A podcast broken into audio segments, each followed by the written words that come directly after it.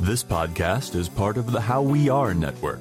For information on this episode and many other like minded shows, visit howweare.org. That's H O W W E A R E dot O R G.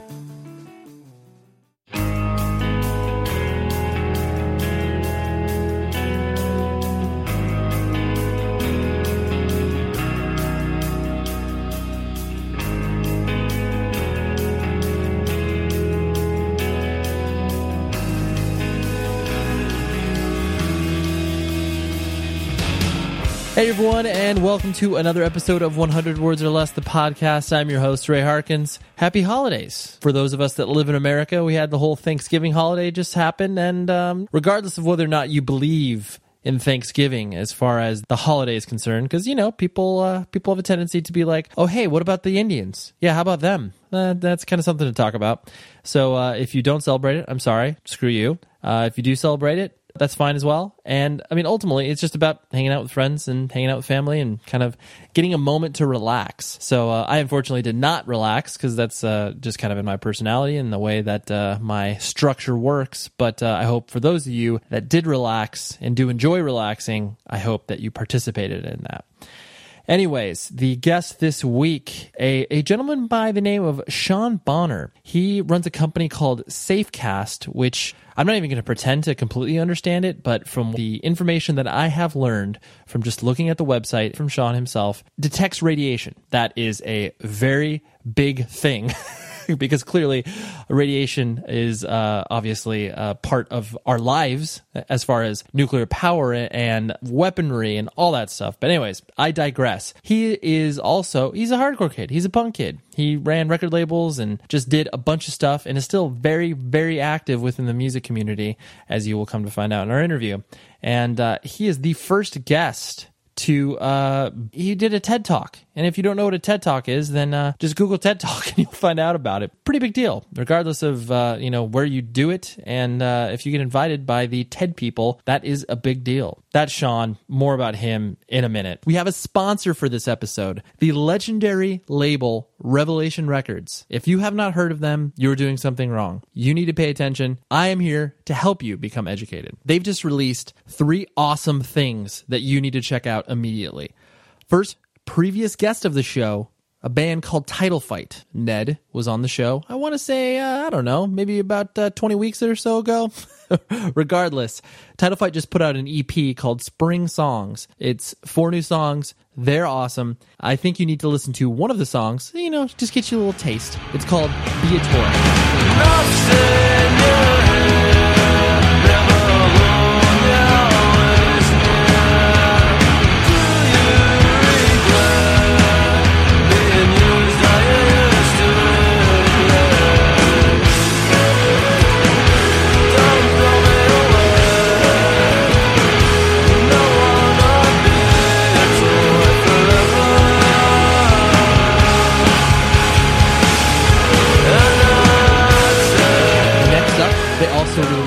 Richmond, Virginia's Down to Nothing, their newest full length.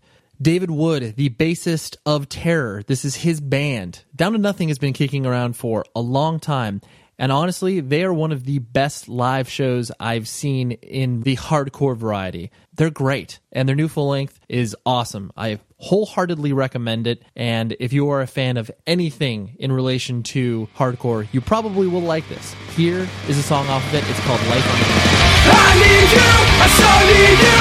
Stay nice for one more day. Give me the from the sun and the love from the. I can't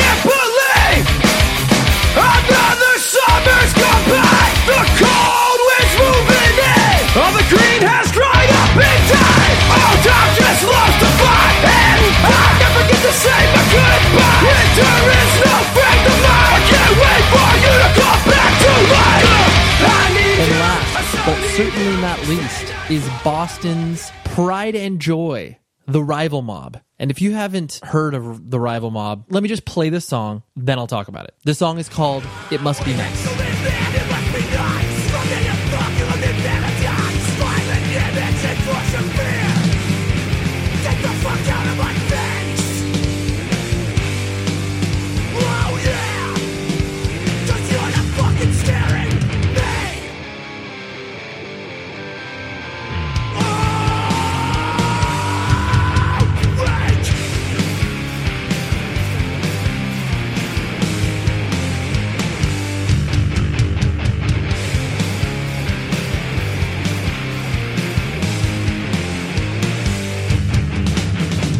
I just wanted to let the song speak to you in relation to the rival mob, but incredible band from Boston.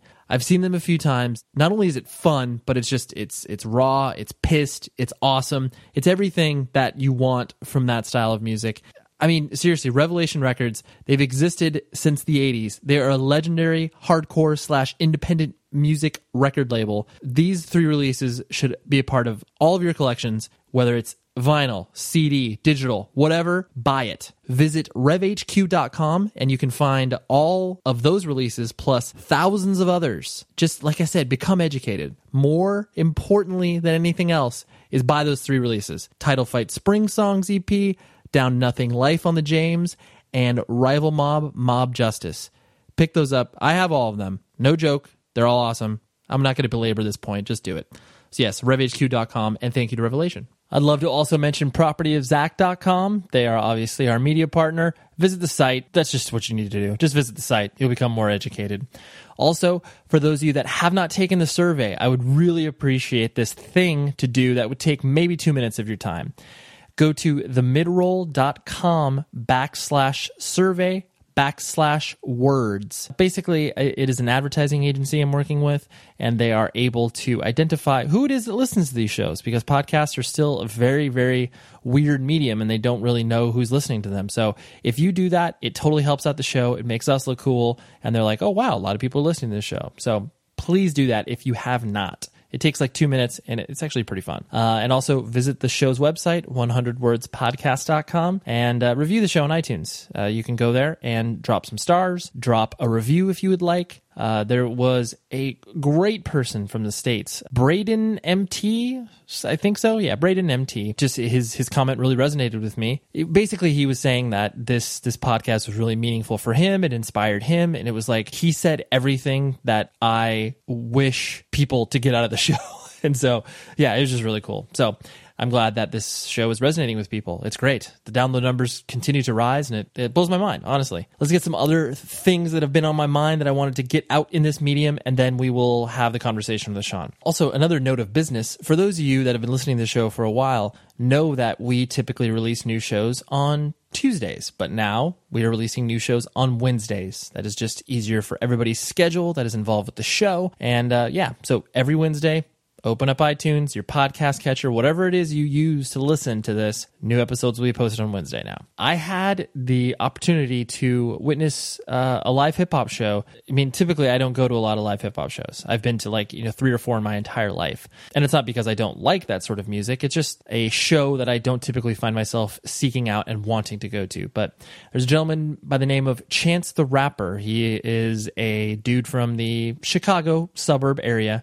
Um, one of my favorite records of the year. Had to go see him, and uh, I just it's so cool to watch a show. Like when you're used to doing something for a long time, such as like going to shows. You know, we have this experience of hey, we know kind of what like a punk, indie rock, hardcore, whatever sort of live music experience. You know what it's like. And granted, they all kind of fall under the same sort of umbrella and they all have their different nuances like clearly clearly if you're at a vampire weekend show you are not going to be expected to see a brutal mosh pit um, but with this experience of watching Chance the Rapper and watching the people, this was a concert. You know, this wasn't a show. This definitely was a larger event. Um, but it was still at a venue that was intimate enough to where it's like you know you were right there. It was like me and you know 700 other people. But it was just great, and it was awesome for me to kind of get that sort of shot in the arm of like God, this is exactly why I love music. And this is exactly why I love going to see live shows because you definitely get to a point in your life where you're like, do I need to see this band like seven times in a row on this tour? Like maybe once is good enough, and hopefully they'll be awesome that night.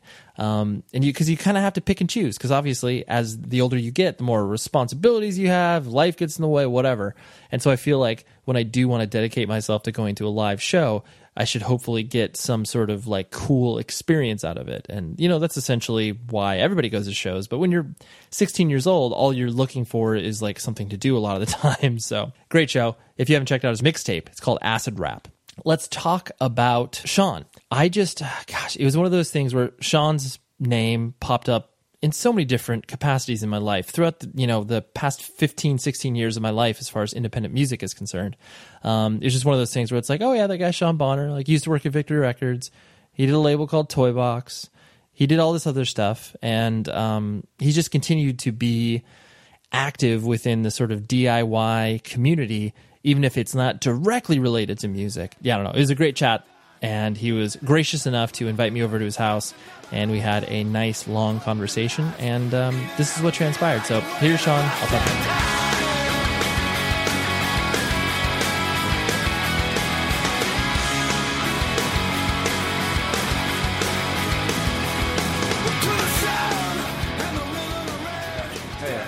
where how I found out about you. in the first place. I mean, I think it's it's one of those things where it's just like you independent music for like seven years. Like, Yeah. is that when all of a sudden the world becomes so small where you're just like, oh yeah, I'm like one person removed from everybody. Right. So it's like you, your, you and your name have existed in my world in the sense of like, oh yeah, like Sean, like you like a Sean? It's like no, no, I've never met him, like never ran across him, and it's just been one of those things where it's like your name has come up, you know, whatever every you know few years, or it's like, oh okay, but then I mean, especially when you obviously became more, uh, you know. Uh, less involved with independent music, but more involved within obviously what you're doing from you know a technology internet standpoint. Sure. And then it was like the idea of moving between communities is something that's so interesting to me because I feel like, especially in independent music, people hold on to that so tightly and Yeah. don't ever feel comfortable in letting go because they don't know what else. Like, Right. It's a it's that it's a security blanket. Yeah, sure. Was that ever a part of your? I mean, not to say that you're just like Well, you you've know- given up on music and No, you've no, moved no. on, obviously but- not. I mean, I think you know it's interesting because it's like that. That's one of those things that could be just as easily, you know, like um, a bug as a feature. You know, it's Yeah. like, um, and so like I, you know, I think about that a lot and, and sort of. I, I've kind of written about that a little bit before because, um, like, subcultures have always been something that I've been very interested in and, and very actively involved in myself in, in one way or another. Right. Um, you know, a lot of that was just kind of like being a weird kid in general and being into weird stuff. You know, you end up meeting other Gravitating people. towards that, yeah, yeah. gravitating towards other people who are into weird stuff, whether that's like punk rock or, or whatever. Um, but I also moved around a ton as a kid, Mm-hmm. like you know, not as my choice. You know, like my my family moved and I ended up moving, and so I was constantly. Um, forced to sort of be comfortable with the idea of making new circles of friends, you know, Sure. and, and and at the same time trying to figure out how to not just throw away, you know, the ones that I had, right? And Right. because I didn't want to like, you know, go to a new city and like just throw away like this whole part of my life, right? I Sure. so so from a very early age. Without consciously thinking about it, I was bouncing from one circle, Yeah, you know, yeah, and yeah. like trying to like maintain links to other circles, and and that kind of gave me, um, I don't know, maybe maybe a little bit of an edge that I that I sort of use now, where I'm really good at sort of associating stuff that's happening in front of me with stuff that's happened, you know, kind of like in the periphery of like other right. right. exactly. So I can sort of, you know, like when I'm talking like to someone at a tech startup or something, I very like seamlessly reference kind of punk rock and art and Right. like all of these different things and like oh there's a band that did this thing like in 93 Yeah, which yeah. might work great in something that you're doing with this technology thing now Right. and so i can pull in these references that someone who's kind of had you know like one world Yeah. that but you know like again that that i don't know if that's you know 100% a good thing because Right. Yeah, yeah. because you know certainly uh, you know you certainly struggle to sort of maintain those connections in, in a lot of ways too but Right. Well, the, the whole the whole idea. I mean, I constantly reference this in my own life because I think it's it is indicative of people, especially that get into like independent music in general, where it's like, you know, you do you do five million things at once because that's like that's just a nature of what it is you're doing because you're so excited. You're just like, yeah, I'll do a label. Yeah, I'll do this. Yeah, I'll do that. Like you'll learn all of this because you're just like it's so exciting. But then the whole idea of like you know jack of all trades, master of none. Yeah. Like, oh, what like. Am I really good at one thing, or am I just like okay at everything? yeah well and there's there's that aspect i mean especially with like you know hardcore and stuff in like early 90s and, and even maybe you know probably late 80s and stuff when i started getting into Mm-hmm. it's like if you wanted this done the only option was for you to do it. You Right, know there was no there was no outside anything. You know Right. it was like you and your friends were going to figure out how to do it. Otherwise it wasn't going to happen gonna get done. yeah, Yeah, yeah, exactly. yeah, and so you sort of like have to like think about it from that perspective of like, well, there's all these pieces that Mm-hmm. have to get finished somehow. So if I only know one of them, Right. then Yeah, we're going to sit around here and, and, right, right. do nothing. Well, maybe, maybe my friend can learn this one, and then we can do it better Yeah. together. yeah, but then you have to rely on someone else. Right, it's true. It's true. And who knows where everyone else go. is flakes. Yeah, yeah, yeah. born and raised, like you said, you moved around a lot. Was that a function of your like? What did? Okay, where were you born, and like, what was you? You know, what was your family structure like as you were growing up? Oh well, I was born in D.C. Okay. Um, and um, my parents got divorced when I was fairly early, when I was fairly young, Mhm. and then um, you know that caused a move, and then my mom got remarried at one point, and that caused a move. I was living with her, and then got Okay. divorced again, so that you know, so there was lots of kind of like Got it. sort of family strife. Sure, sure. Um, how, how old? How old were you when your when your biological parents split up? You obviously went through mom. You said. Yeah, I, I, Okay. yeah, I was living with my mom. I still was visiting with my dad, um, but I was like uh, four or five ish. Like, Okay, you know, yeah, kind yeah. of like at the very beginning, and then you know b- before I was 12 there was like another marriage and another divorce and Mm-hmm. Right. several moves across the country and, and all sorts of stuff. I think um, you know I was living in DC, or I was born in DC and lived in kind of like the Maryland Mm-hmm. sort of area around there, and then moved to Florida, and then moved to Texas, and then moved back to Florida, but a different part of Florida. Okay. you know, and then like. Then I went to college and moved to Gainesville, and Right. then I got sick of Florida and moved to Chicago, Got it. um, and then But what your your got sick of Chicago and moved to Los Angeles. the uh, but so you're an only child. no, I have a brother. You have a brother, okay? Yeah. Was that was that from your original? Yeah, yeah, parents? exactly. Okay, your original parents. Yeah. That's why, because my parent my parents were divorced at about four, and so I always call it like I, I never like step parents. Like I always felt weird, but it's Yeah. like oh, like my real dad. Like, Yeah. I, and I always wondered how that felt for my step. Well, I never had I never had any um, my my stepdad, my ex stepdad, Yeah, and um, you're like, what does that even know, mean? Yeah, like, it's he's not even related to me. yeah, and and and he was in like in my world kind of for such a small period of time. Yeah. like the influence that like we moved across the country because that's where he lived. Right. weighed much more on me. Oh, sure. than- he's tearing you out of what. But you- I'm not even not from a negative thing, just from Mm-hmm. like you know that that was more of an influence that I ended up living in a different place than than any impact he had on my. He wasn't really around. Got it. You know, Right, so it was right. like I don't even. Yeah, yeah, I there was no relationship, I don't. right. Yeah, exactly. There wasn't really any kind of a relationship with him. He was just kind of this guy. Yeah, yeah, That we moved to right. moved to Texas because my mom wanted to hang out with him. You know? right, you're like, well, I guess. yeah, I mean, I got, and he I had a daughter, so like you know there was like you know other people around. You know, Right, right, right. Like, that was sort of um, right yeah. what what you're Yeah. experiencing so what, for lack of a better term like your formative years that was like you know once you started to kind of enter high school and stuff like that Yeah, so I was in Florida. That was in Yeah, I Florida, was in. Braden. I was in. I was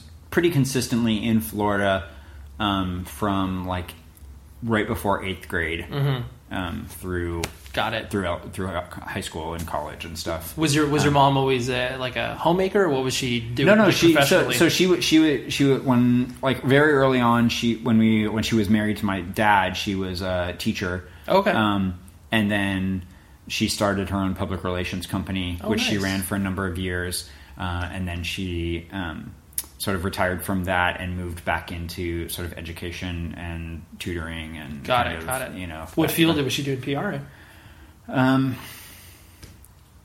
I don't really know. I Yeah, yeah, she was- it she was doing PR, Yeah, she was doing. I think she had a number of clients. I mean, it was her own Sure. firm, so she was doing a number of different. Yeah, things. she I could mean, probably work- yeah, she didn't need to be, like, put in a corner. Yeah, exactly. I mean, she did events. She did a lot of work with um, uh, with sort of companies that were not based in the U.S. Oh, sort of okay, helping yeah. them like do kind Sure, of sure. kind of U.S. stuff. Put the and- pieces together Yeah, and sort of like how do, how do you how do you structure um, like an organization that has a strong brand, but it, it's culturally different. Of like, course how do you translate? Yeah that? this is what you don't do over here Yeah, right I right think right so. yeah. She she did a lot of that sort of stuff, and that was that was when we were in Texas. So I think there was probably some you know some other angles sure sure um, to that as well. But got it got it and so then you you, so you were in you were in Florida you, your brother I presume was with you the Yeah. whole time and Yeah, your yeah. your mom was there yeah, obviously he's younger, so Right, right. Yeah. So he it's not like he went away or like Yeah. Um, and so when did um, obviously like you said as as a function of you know you moving so much you had to adapt to so many different uh, environments um, was you know as you kind of started to like go into high school and started to see that that whole thing started to happen you know when did you know when did music kind of start to seep into your life like was it Uh, well, I was doing in Texas when I was still kind of. Um, I was. I was actually. I was attending. Um, so most of the, most of the times I was in Texas, I was in like private schools. So I was in, um, like an Episcopal school, and then I was at like this all boys prep school run by Cistercian monks for a while. Wow. was that was that a function of your mom? yeah, that was being- like family. right. That she was she was like uh, she wanted you to be involved in a religious school, or was yeah, it, exactly. Okay, yeah, got so it, I got think it. that, that that was a piece of it. Um, but I think I mean like so my my sort of circle of friends um, from about fourth grade on. Mm-hmm.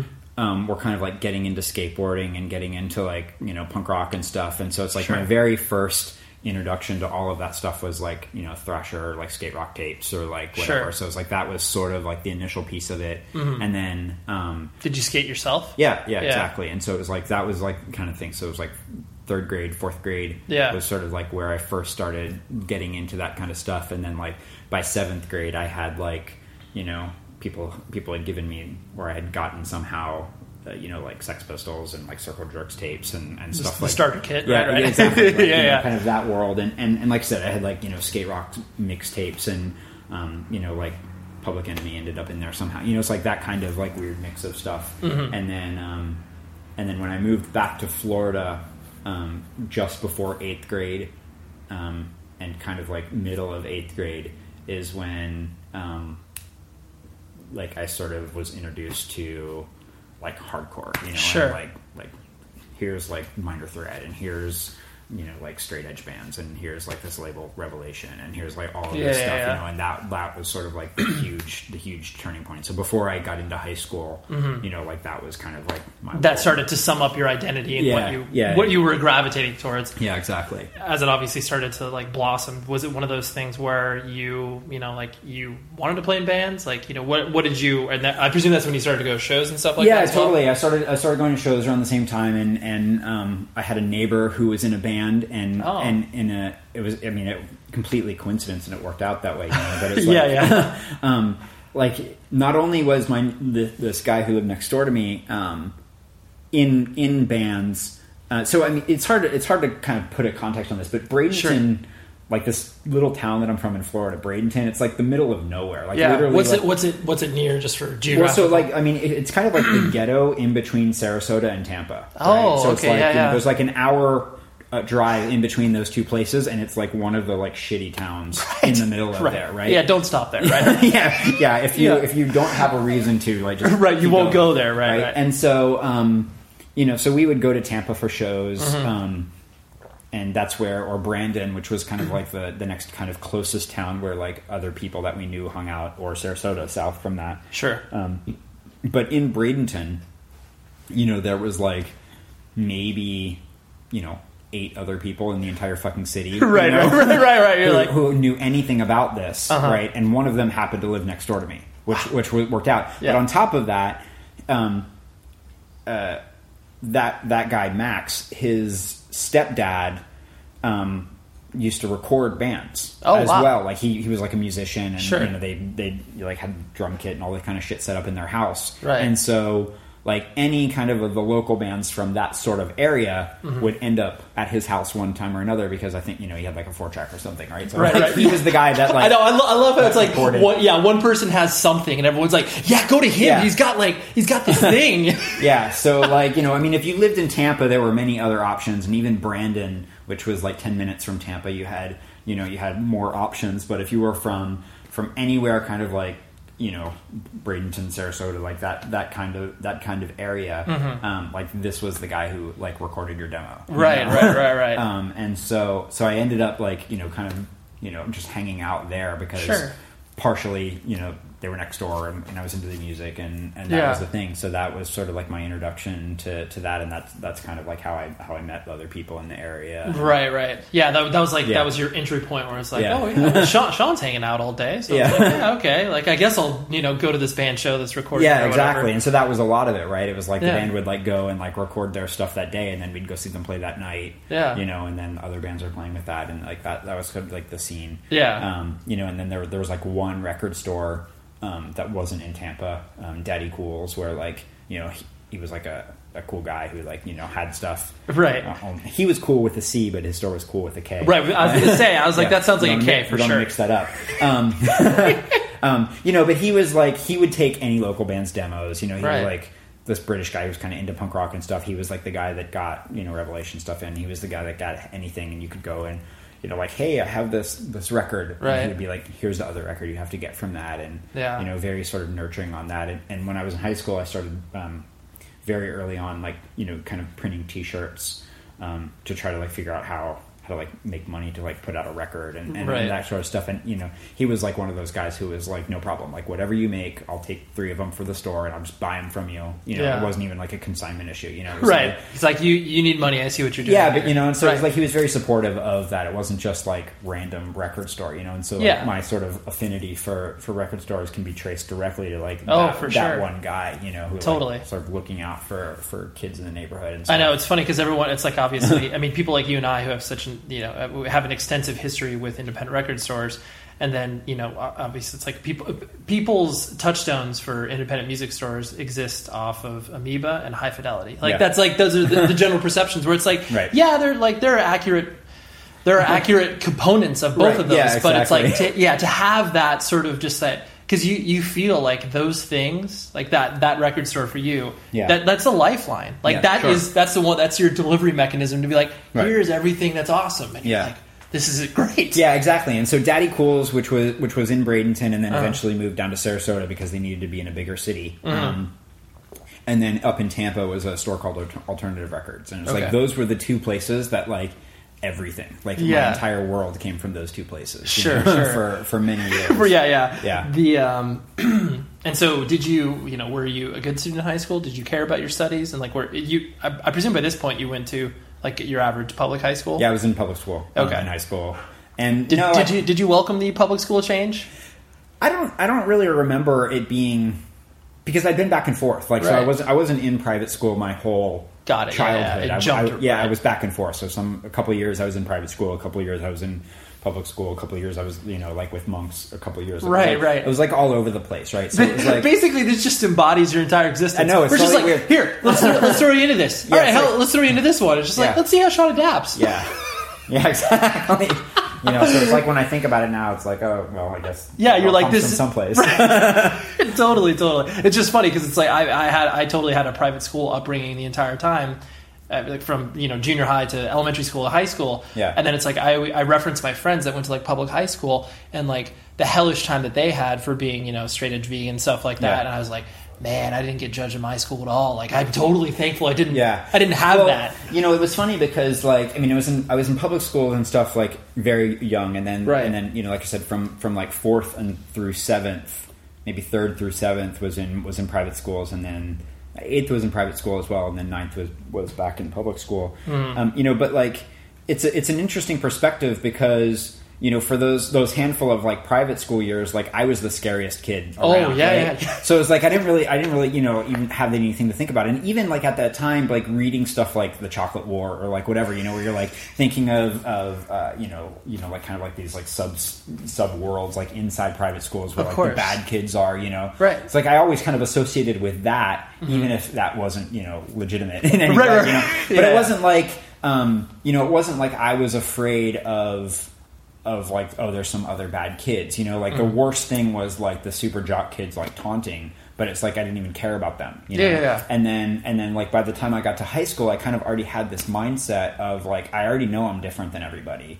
so I don't, I don't even really care about trying to fit in on any way Mm-hmm. Yeah. you know You didn't need to like mentally shift gears where it's like, oh, this is a whole new world. Right, Like, what am I doing now? Yeah, exactly. And so, like, I, you know, I, I I had that sort of that sort of stuff, and there was there was some kind of like other like social overlaps with people or whatever, Mm-hmm. and and there was this really weird, um, like I don't know, completely by chance situation, which probably changed a lot of my perspective of high school. Yeah. that like there there was there was this kid who was kind of like a jock guy.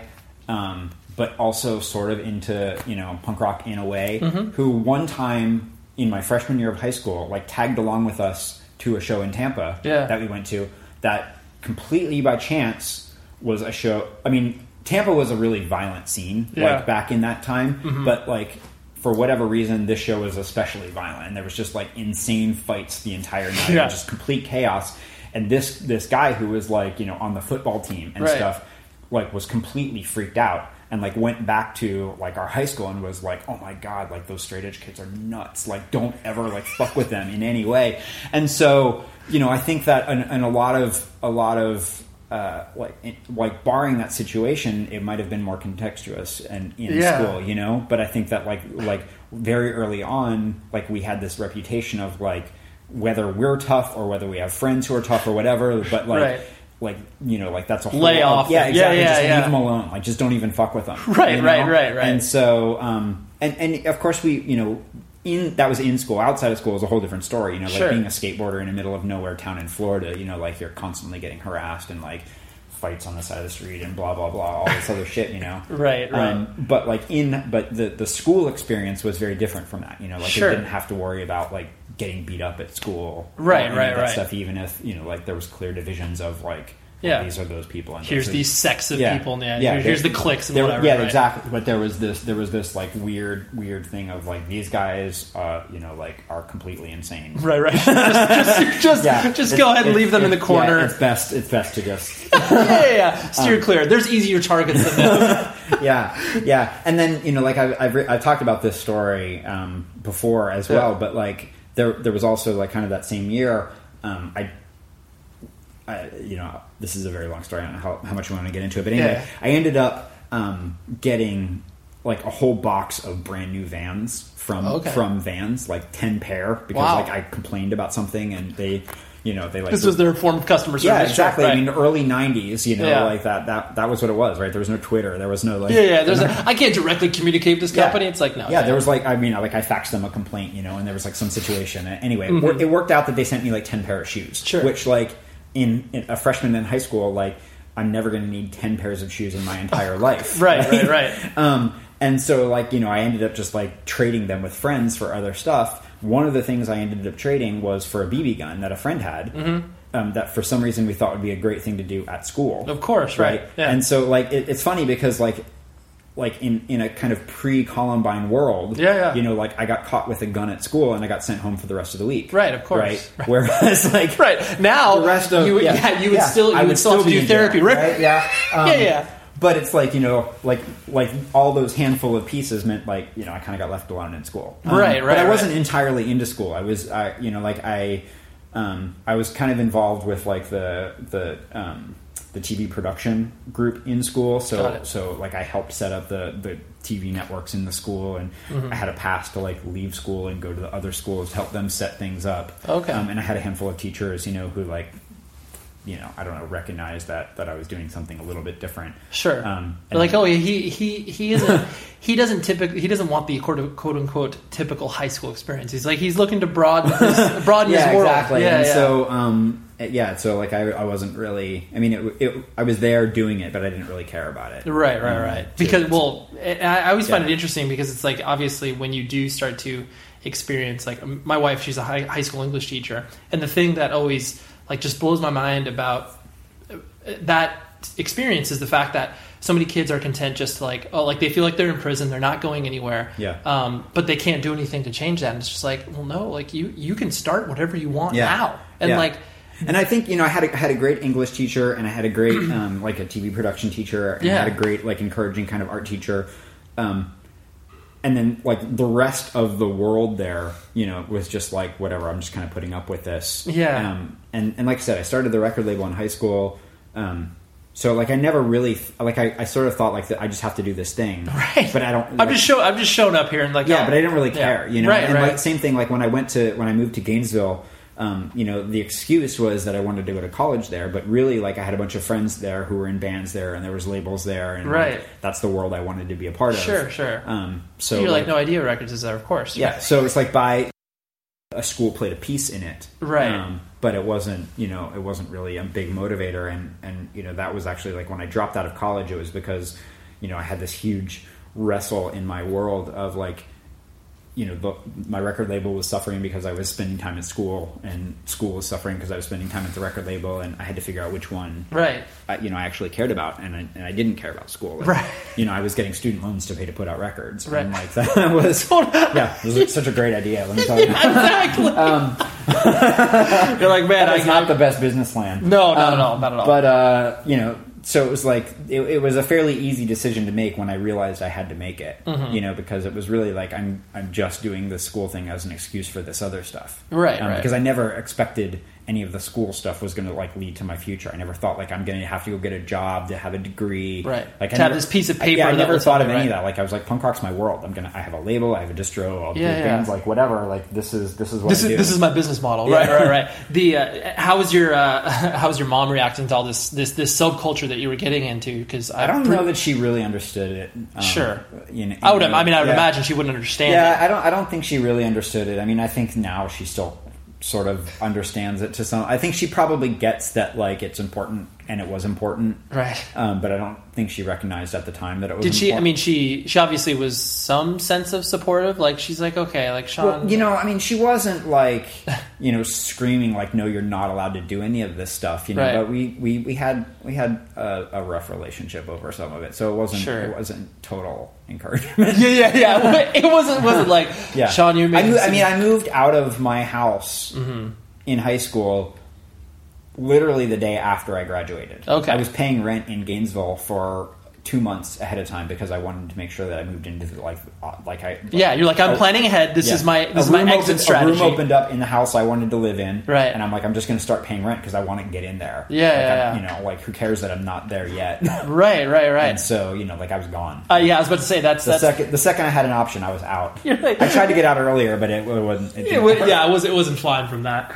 Um, the uh, so yeah, like you- like you mentioned, obviously, like you know, toy box, and you started to uh, you started to do that because there, there's Yeah, so the first record I put out was was like just kind of like a comp um, of Yeah. Mm-hmm. Florida bands. Um, it was called "It's a Florida Thing." You wouldn't understand. okay, yeah, yeah. Um, but it was like you know the first Bloodlet recording, um, some pre Hot Water Music bands. You know, it's like oh, just a kind of like local. a sampling of the scene, right? yeah, it was right. like it was my friends' bands who I was hanging out with. Yeah. you know, and uh, you know we. You know, it was just like, well, nobody else is putting out this record, Right. and it was funny because when we, did, you know, it was like me and and like seven or eight people who all decided one night, like, oh, we should start a label, you Yeah, know, and. I was like, I ended up doing it, right. Um, but it was like, you know, it was funny to to sort of you know when I think back about that process because like I literally like I thought I had to buy like a record pressing you know Yeah, yeah. Right, right, yeah. how do I set this up in my garage to actually like you know make record physically make records you Right. know and then um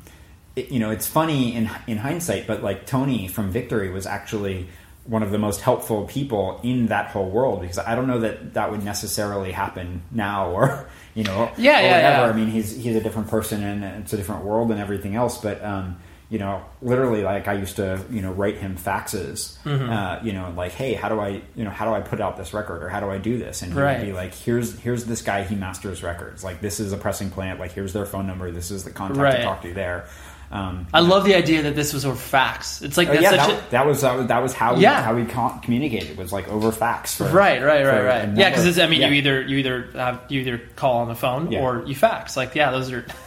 the I mean, not not saying like Yeah. the you know it's like oh why wouldn't you email them? It's like I Yeah. obviously I know that email didn't exist, but it's just like yeah, but I mean, it didn't really. I mean, like, um, No, yeah. I mean, it did, but it didn't. I mean, I had an email address. My first real email address was when I was in college, Right. And it was my my roommate's email, Okay. because that he got. He was a, a, a physics student at University of Florida, and everybody in their department got an email. Sure. and he was like, I can't even imagine what I would ever. right. What am I going to this thing." use? Yeah, Yeah. Who am I going to communicate with? Yeah, right, right. Like who's on the other end? Email. This is ridiculous. Yeah, yeah. And so like that was like the first like toy box like digital contact was like the the personal email account of my roommate. Of your roommate. That's Yeah. incredible. Um, yeah. because he was All like, inquiries "Here." come here. And yeah. he was like, "You're, you know, you're whatever. You're doing stuff with this, Right. um, you know." And before that, I was like on BBSs, so I had like inboxes around, Right, right, kind right. of, or whatever. right. Um, the idea. The yeah, yeah. The, but, but that was still that was like local, um, or and I was on IRC, huge. I was like Right. IRC was like a huge, a huge sort of defining piece of my my internet world in in the early '90s. And you you were immediately interested in the internet just because of obviously what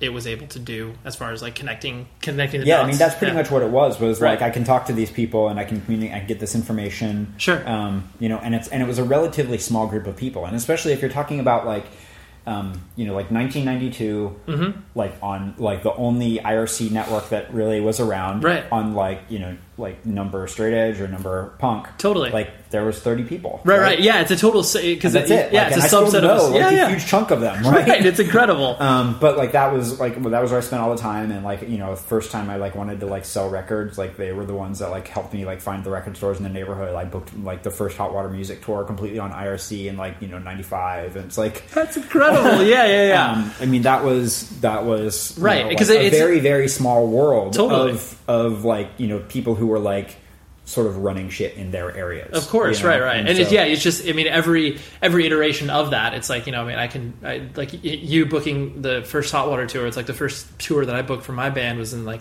was in ninety yeah it was like ninety seven, verging on ninety eight, and it all, all I did Revelation Records message board. Yeah. That was it, and it was like all all it was was just. Lar- I mean, a larger platform, but still a subset of obviously the Sure. internet as a whole. right, totally.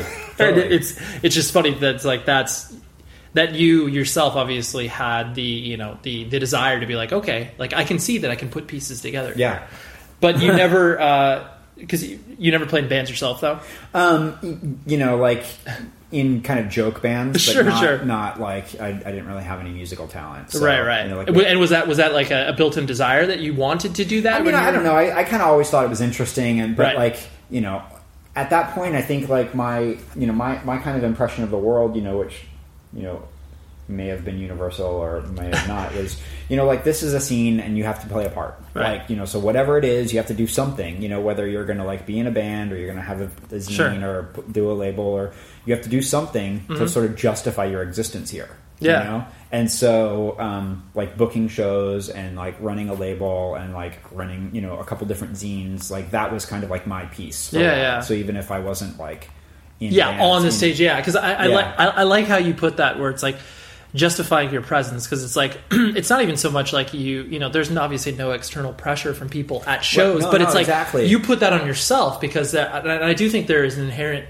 uh, there's that inherent hardwired design that you're just like I like this is so exciting and I want to help be a part of this Right. in whatever fashion I can Yeah, yeah, exactly. And I mean, it was definitely it was definitely self imposed, but I think that lots of people felt that. yeah know? yeah Um, so you know, it wasn't it wasn't something like you know, I mean, because I think I think there's a lot of kind of communities now, which which sort of you know, like even in, in technology and, Mm-hmm. and lots of other stuff, where it's like you know, you have to be a part of it to be a part of it, kind of. Right. Um, but I, but this was this wasn't structured that way. I mean, you know, but it wasn't. course. Yeah, it was like you. you Yeah. You wanted you wanted to feel that you were there more than just a spectator. Of you know, course, like, right. What's, your piece? I mean you it's know? well it's it's, it's you like want to be valuable, right? I mean, that that's kind of Totally. what it is. Is like you don't want to be the the kid who's just like kind of standing on the corner watching everybody else participate in this. Right. And a friend of mine, um, you know, from uh, from who who ended up being a roommate of mine, this guy Pat Hughes. Mm-hmm. Um, for, for quite a while in Gainesville, um, who ran a record store and and oh, you know a label of his own and, and all sorts of stuff. At at one point, you know, he was kind of talking, and I'm going to completely misquote this and get Sure. it out of context because he always corrects me anytime he finds out that I talk about it. Yeah, but, yeah. but he, you know, he's talking about at one point there was like some some band that was complaining about like you know some punk rock band acting like rock stars or something, and, and he like sort of stepped in and corrected him. Was like, that's the whole point of punk rock is that you get to be a rock star. Mm-hmm. Like that you get to create this world where if you want to be a rock star right now, boom, you're a rock star. Like Right. you, you know, there's not this huge world where you have to like you if you want to put out a magazine, boom, you're a publisher. You want to you know Yeah, like, yeah, whatever yeah. it is you want to do, do done. You Right. know, like you just did it. Now you get to do that. You know, and like that's like kind of the magical piece of all of this is that like rather than worrying about what's going on in the whole rest of the world, we created our own world. Right, You yeah, yeah. Like No, we made totally. our own rules, we did our own shit, and that's Right. that. And that that kind of context, like you know, it's like goatse. Like once you see that, you can't ever unsee it. You know, Yeah, and so it's like true. like there's no way to like look at the whole rest of the world now in Mm-hmm. anything I do and not have that kind of a context to it. Yeah. Like, I can I can change anything. I can like make my own piece of this anyway. Right. Yeah. Yeah. No, I mean, it's, it totally. It's it's when you obviously look at a sort of bigger picture thing where it's like I always am just I I'm continually you know just completely nostalgic and completely sappy about independent music and this scene because Yeah. it, it just has given you.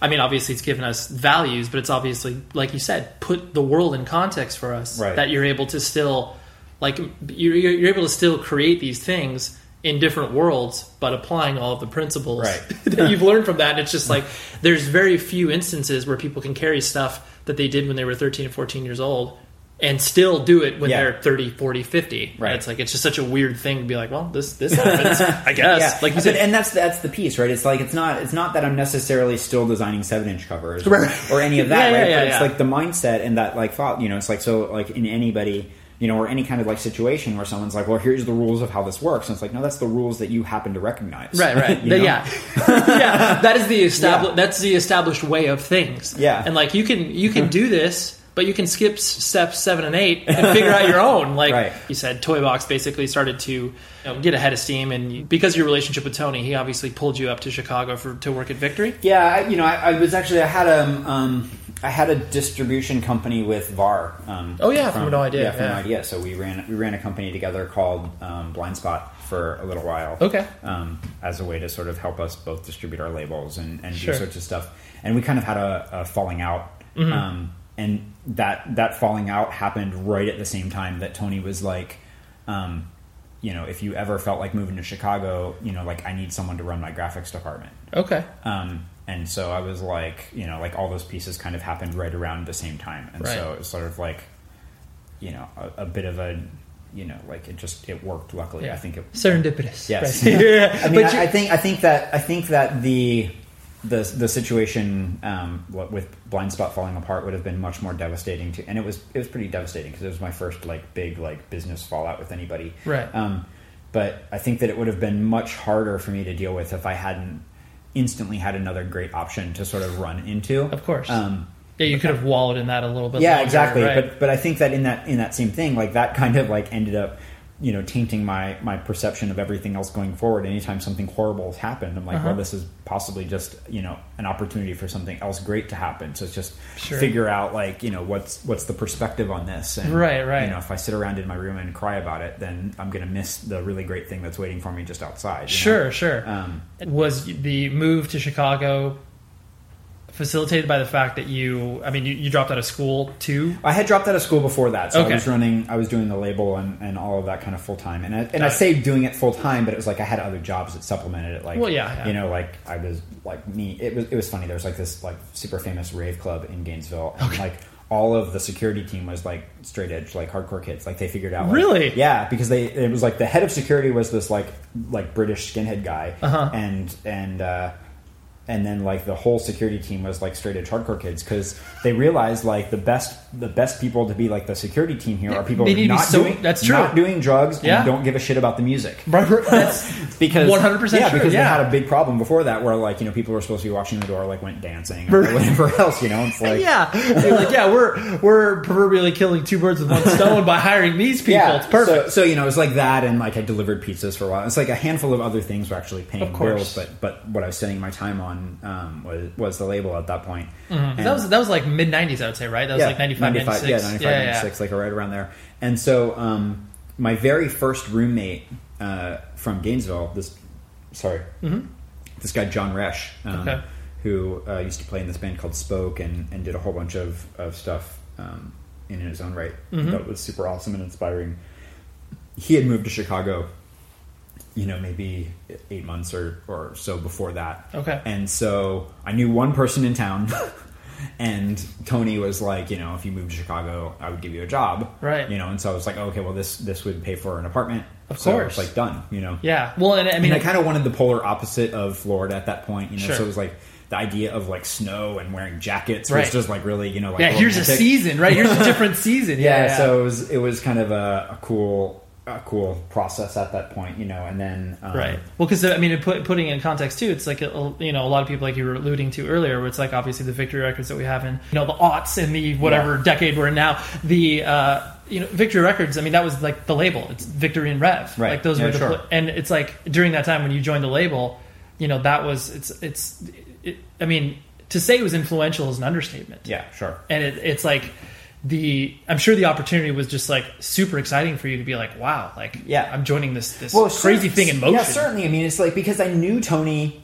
We were friends, like Yeah. obviously, like you know, we were fax buddies, right? Of course, right, Um, right. But but like you know, you can't really separate like out that mystique of like victory was fucking victory. It was you the know? fucking bulldog, dude. Yeah, yeah, right? for sure. Exactly, and so it's like, and that was the thing, right? Like, I had a, a collection of victory stuff. Like, you know, I was like super excited to get a first press of something or, you know, Yeah, like yeah. whatever it was. And so, like, you know, I couldn't even imagine, like, it wasn't even in my possible world that I would work at Revelation, right? Like, that's just completely Yes, in. California. Where am I supposed? Yeah, where am I going to go? Um, yeah. you know, but and and not that not that one was better for or the other. Like I I, I don't even want to like try to try to pretend that. I mean, Yeah, but yeah. like you know, like the certainly the opportunity to work at Victory, like I there was no question. Like Right. of course I like I'm gonna be the head of the graphics department And Vic. Are you kidding? Yeah, yeah. Of course. Like And how when when you joined, how big was the label at that point? Like how many full time people were working on staff?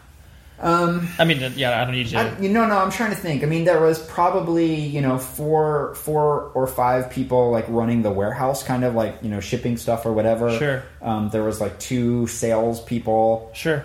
A radio guy, um, Some PR uh, yeah, like a PR person or two, Right. uh, and and and an accountant. Yeah. You know, so it was like fairly fairly Right. small, and maybe you know Yeah, twelve yeah. or thirteen people total. Right. Yeah. Yeah. Um, like I said, it was such a monolith, and like the idea of you know like d- distributing like you know the the the victory catalogs and like just these things that were like in and of itself like this insanely revolutionary way that the label Yeah. was able to you know for lack of a better term like commercialize hardcore Yeah. and but still like be this very credible thing where Sure. it was like here mom for Christmas I'm going to order four hundred dollars and, and, yeah, and, that, and it's funny because it was like it was and it wasn't right. Like Sure. there was there was there was certainly no shortage of um, criticism of that Oh, whole yeah. approach. You know, like I remember very distinctly at some point where like you know officially like seven inches went from three fifty to four dollars or something, and like just a month of like hate voicemails. You know that Oh. would come into the office and just Yeah. like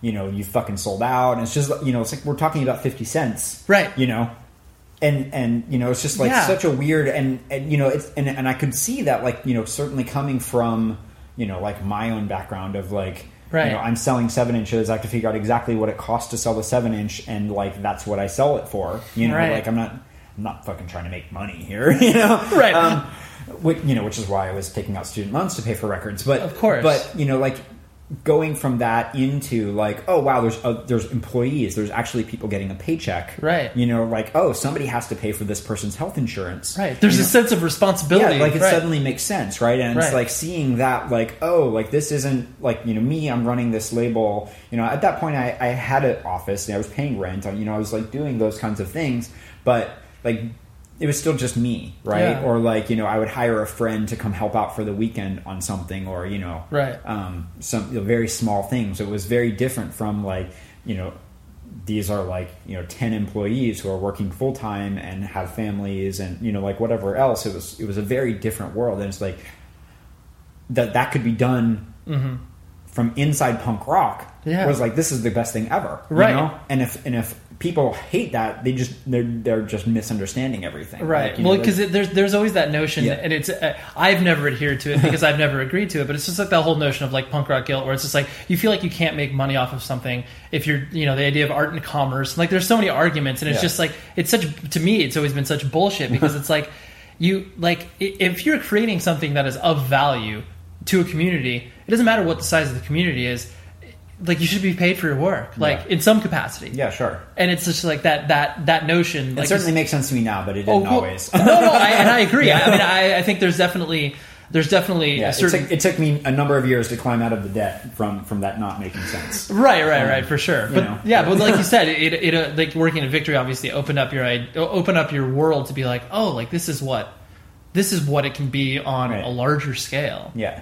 and the and so because when did when did you start to transition out of like you know Toy Box and Victory? Because how long were you at Victory for? Um, I was at Victory for about four years, Okay, um, till about um, I guess ninety eight or ninety nine. Okay. Mm-hmm. right, right around there. Um, I forget the exact right. the exact time. But And is that when because Toy Box started to ramp down like towards the end of your tenure at Victory, right? Yeah, yeah, exactly. Okay. I, I, I sort of put the end on, on Toy Box at, at a, a certain time before before I left Victory. Right. And it was kind of because I, at that point I was kind of already getting burned out on the politics of the music world. Sure. You know, and so like there, were- there were a couple situations where where like business and friendship were just running head on, you know. And like I started the label putting out my friends' bands, and I always wanted to do things that were like my friends. Like I wanted to help out friends, and like you know, I. I I, you know, I'm, I'm fairly comfortable saying I didn't put out a single record of somebody that I didn't consider a friend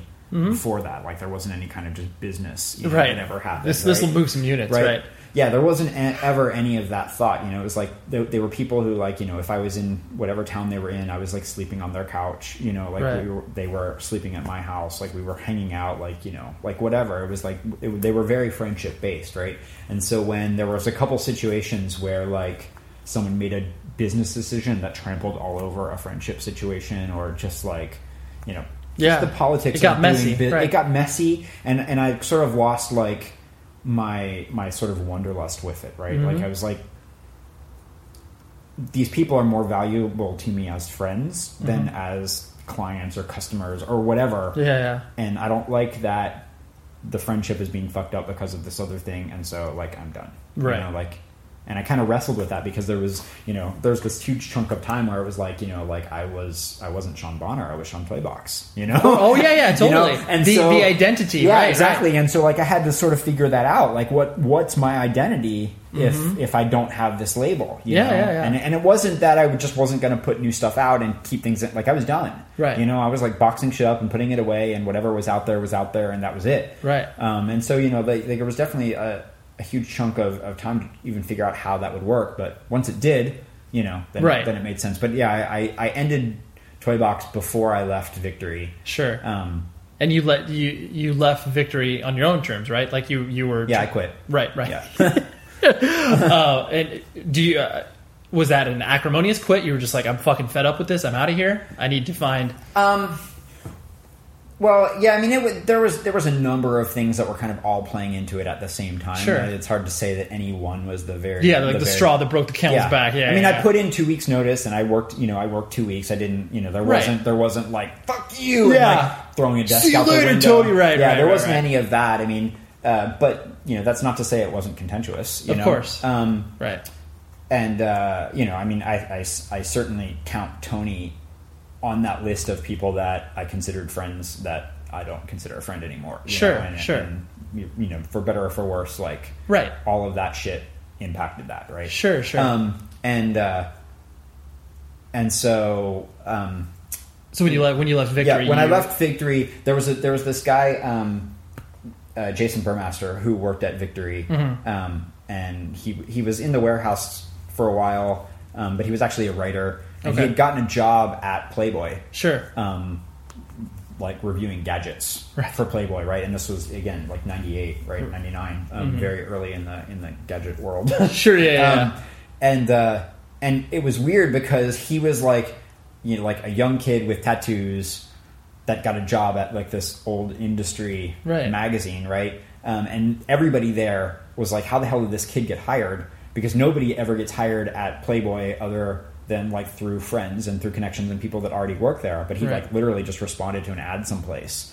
And it was like he's like the only person in like the history of Playboy that ever right, right, got right. hired that wasn't by a connection. Right. Um, but at the same time, they were starting Playboy.com. Sure. And they and so he was like, you know, they're looking to hire people, whatever. And so there was like five of us who Mm-hmm. all left Victory pretty much at the same time or within like two or three months, and all went to to. Oh Playboy. wow! So it was like it was like a mass exodus at that I point. mean, I mean, was, like again, it wasn't a mass exodus. It was like you know, I was the only person that left on my day, but like, Right. you know, a few, you know, a few months later, somebody else came, and then a few months, right, later, right, exactly. came. where Yeah, it's just like, everybody yeah. was ushered into yeah this so there, world. yeah exactly so there was a point at playboy where like you know at playboy.com you know like seven of the you know 15 employees or something you Were all know, from were, Victory. were all from victory right that is incredible. I, I had no idea that there was that there was that that strong of a connection where it's just like those people pulling each other. I mean, it makes sense Yeah. because you're just like, hey, these are people I've worked with in the past. Right. They're good at what they do. Like,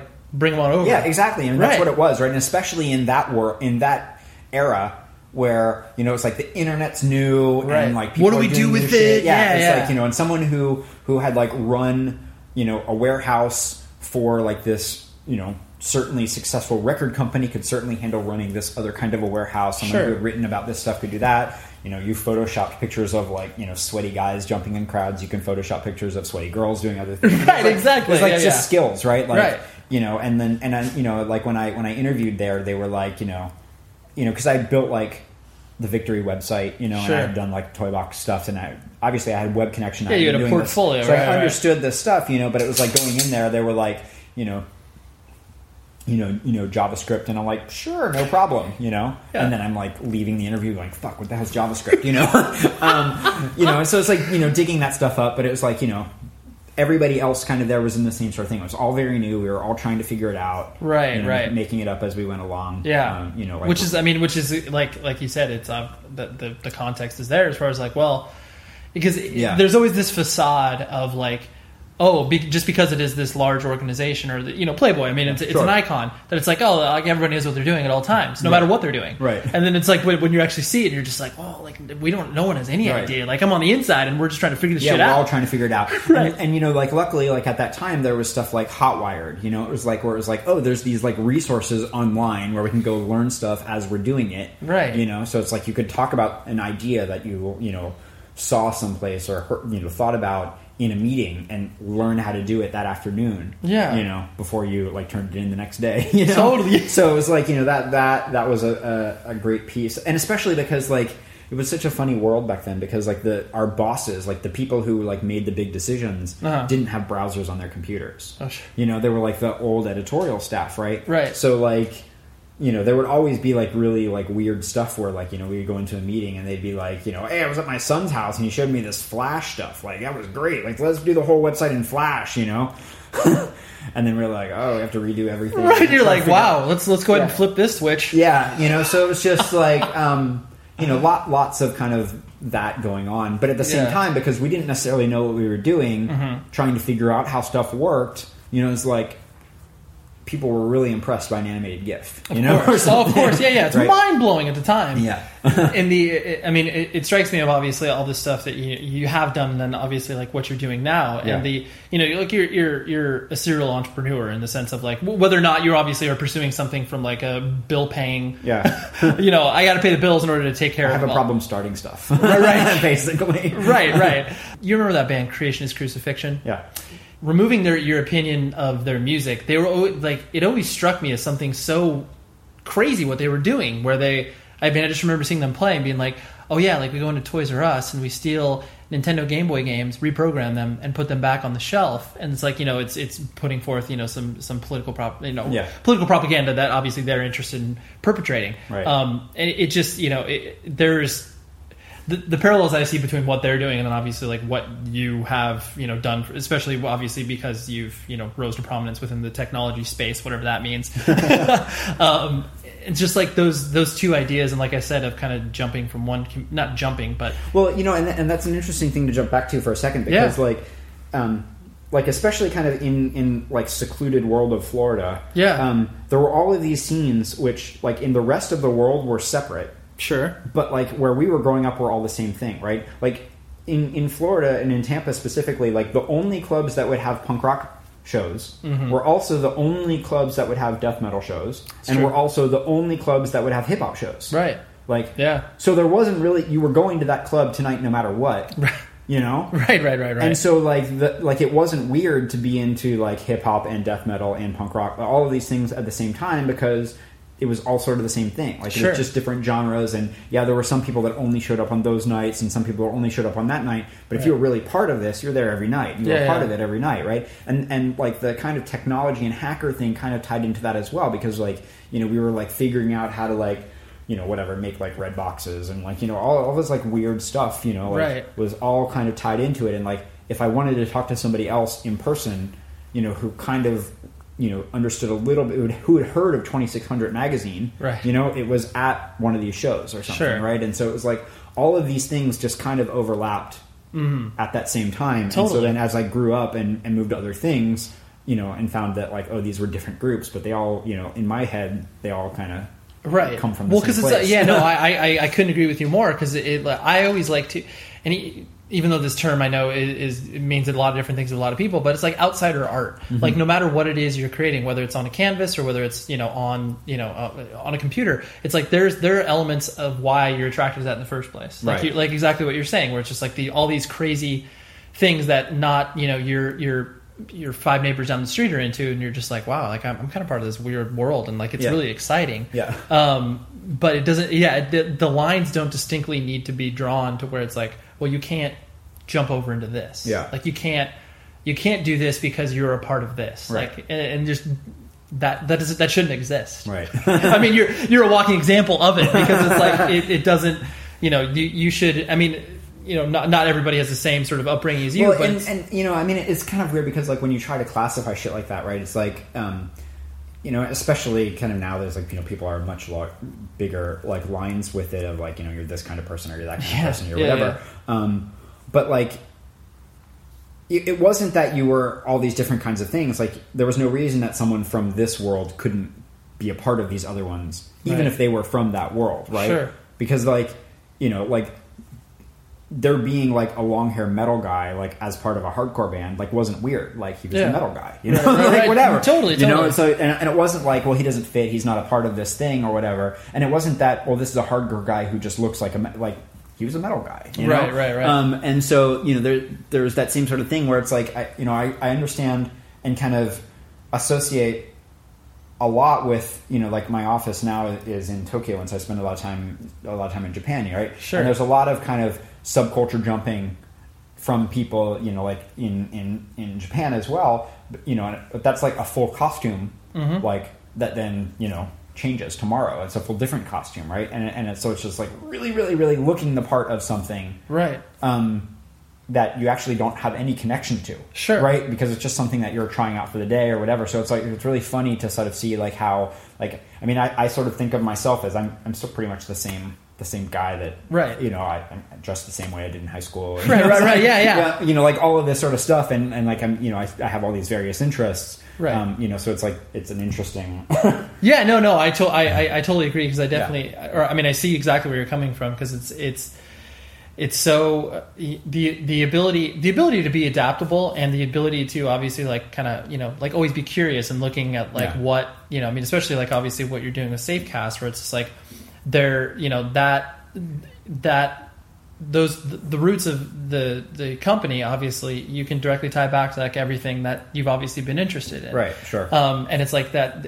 a lot of you know a lot of people when you're not looking at it from the bigger picture it's just like you know it may be confused like you know what the, like what are you doing with radiation? Like what are you what are, well why is this why is this relevant to your life? And it's like well like just spend like 10 seconds like looking at the news and like you'll be able to figure out why that directly Right. blends into one another um, and sort of to you know wrap things up the in obviously experimenting well not even experimenting but being a part of so many you know different communities that all are kind of all under the same umbrella. Yeah. um, you know ha- i'm sure there's been moments where it has been particularly difficult or people to maybe not difficult for you but for people to understand like you know like what what is this you know weird vegan hardcore kid? Like where you know what what is what is this guy? Like what's the, you know I mean, it doesn't have to be particularly like you know a, a, a very specific moment, but just like in those transitions of people like, I don't know what to do with Sean. Like, where where is this? You know, where where is this guy coming from? Like, is this you know, does he really know what he's talking about? Like, Right. Has no, I'm, I'm sure. I'm sure that comes up. I mean, I Sure. haven't. I haven't been confronted with it. With Right, it right, too right. much.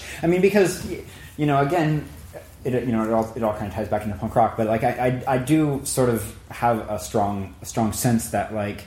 You, you justify your involvement or not, you know, and if, Mm-hmm. and if you're not pulling your weight, then you know you're replaceable or you're whatever. Right, right. Um, and so, like, you know, I've I've always sort of hoped that that my actions and you know like what I've done, sure, you know, contribute much more to whether I'm involved with something, you know, than like you know what smiley face I put on or you know if I wrote a good letter about right, you know, and so Right. I feel like um, I kind of go into situations with enough enough kind of credibility of like you know here's here's kind of the stuff that I've worked on and the people that I've been involved with and you know kind of have recommendations from you know, people who aren't like fucking around you know Right, so I'm right, not gonna right. get um, you know get those kind of connections Second and- glances and where it's all, like, oh, what is all that guy? sort of Yeah. stuff if if if if I wasn't actually doing something useful. Right, And so yeah. I feel like you know doing something useful is is better than like looking the part or having having a good resume that, that shows it off or something. I, I mean, maybe I do have a good resume, but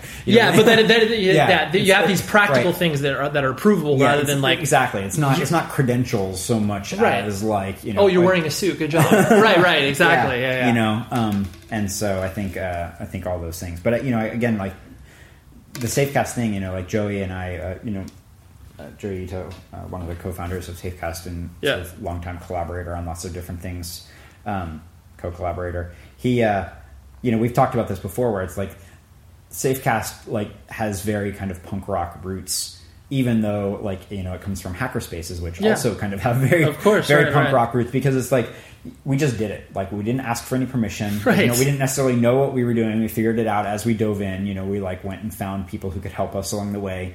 Um, but if we had if we had waited around to try to figure out how what's the official way to do this, like what's what's supposed to happen, Right. like nothing would have ever happened. Like we, Sure. we never we never asked those questions. We just went and did it, which you know I think is a very very very punk rock approach. Right. Well, it's better. I, I love this saying where it's like it's better to ask for forgiveness than permission. yeah. where it's just like, yeah, we'll show up, we'll do our thing. And it's just like if someone says no, it's like, Yeah. oh, well, then at least we did it. right. Sorry, like Yeah. we didn't we didn't know, but there's there's this thing that's very valuable now, hopefully, to some people. yeah. Um, Please do enjoy. and one last thing I want to hit on because I know like you have one one child, two Yes, children, one. one. Yeah. Um, and the because I mean I myself am a father as well, a little two year old boy, and then obviously the uh, you know the context and where.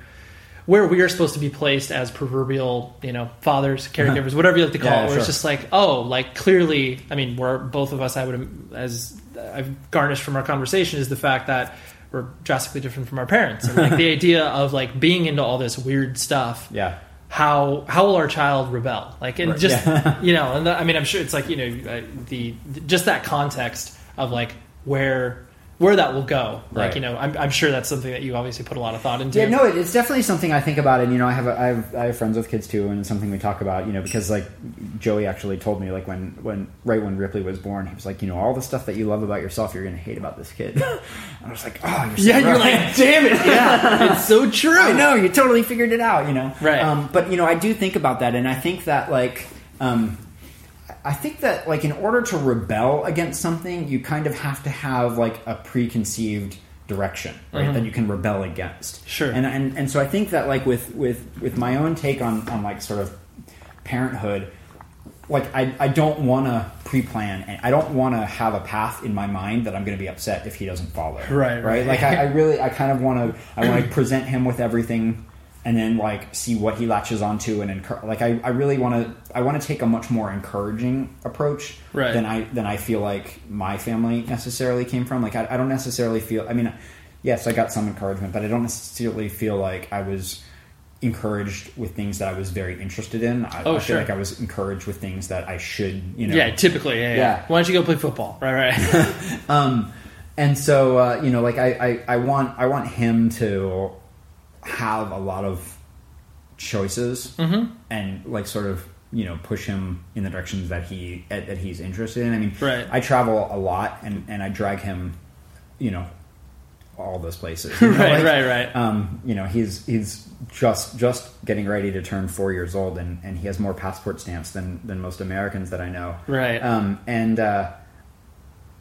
you know, I, I, I because I want to show him as much weird stuff Sure. as possible, so that nothing ever seems weird to him. Yeah. You know, like if he's constantly flying around the world, he won't think being from a different place or being, you know, in a different place is weird, right? And seeing Right. different cultures and seeing different people, like none of it's going to be like, oh my god, what's that? It's like, oh, that's another thing I haven't seen yet. Cool. Yeah, you know? exactly, right. Um, and so like, and then the same sort of thing, like with whatever activities we're, you know, we're doing with him, you know, like he's got, you know. Japanese robots and Barbies, you know, like in, in, in his toy box together, you know, and it's Yeah. like I want I want him to just go figure out what he thinks is awesome. So, I, how do you rebel against like, yeah, you Yeah. No, it's true. Boundless encouragement? right right exactly how do you how do you rebel Yeah. against this sort of blank canvas Um, that you, you know, I mean, of course, you know the joke is usually like you know like some super like you know. Uh, you know stiff collar like business of course, guy, right, and- right, right. Which you know I would encourage that. You know, Right, right. Know, like um, Yeah. You know, so I don't, I don't know. Yeah. um, how it's going to go, and it'll it'll be it'll be interesting and, and horrifically scary at the same time. Of course, yeah. You're like, well, where's Yeah. this going to go? who, who knows? right? Um, Uh, you know, but it- like like I'm raising him vegan because I Yeah. figured like like I don't want to opt him into something that he later wants to opt out. Like if he wants to opt into eating something later on, he can. Yeah, you know, he like- can. yeah, exactly. But I don't want to make that choice for him. Right. You know, this is sort of like I, I've done my research. I've you know I have doctors that that sort of back up you know what I think makes sense. Yeah. Um. You know, so you know he. At some point, he's going to make his own decision, and that's fine. Right. Um, but you know, like All I've done is set him down this path, and it's Yeah. like whatever road he decides to go Yeah. down, it's like okay, well, that's that's something that we're going to do now. Yeah, exactly. Like I feel like this is a good a good push start. So Yeah, know, yeah. Like wherever it ends up leading is where it goes. But right? Exactly. Exactly. Well, I really appreciate you no, thanks. obviously hanging out, Yeah, and thanks doing very this. much. This was cool. So there you go, Sean. I mean, just cool stuff, right? It's one of those things where it's like talking to a person who is as intelligent as he is and has a wide range of interests and people that had know him from so many different contexts. It's cool because it's like, you know, you can be this kind of chameleon and every few years you um, I wouldn't even say reinvent yourself so where it's like you forget your past but you just kind of build on top of it. Uh, and then eventually it will hopefully be this like awesome mosaic that you can look back on and be like dude it's cool that I did all these like different things within this sort of community. Thank you to Sean and thank you to everybody who's listening. Visit revhq.com visit propertyofzach.com visit 100wordspodcast.com and i don't even know if any of you listened to this very end of the show but if you do i really appreciate it and i wish i could like give you something but i can't. Thank you for listening and until next week be safe everybody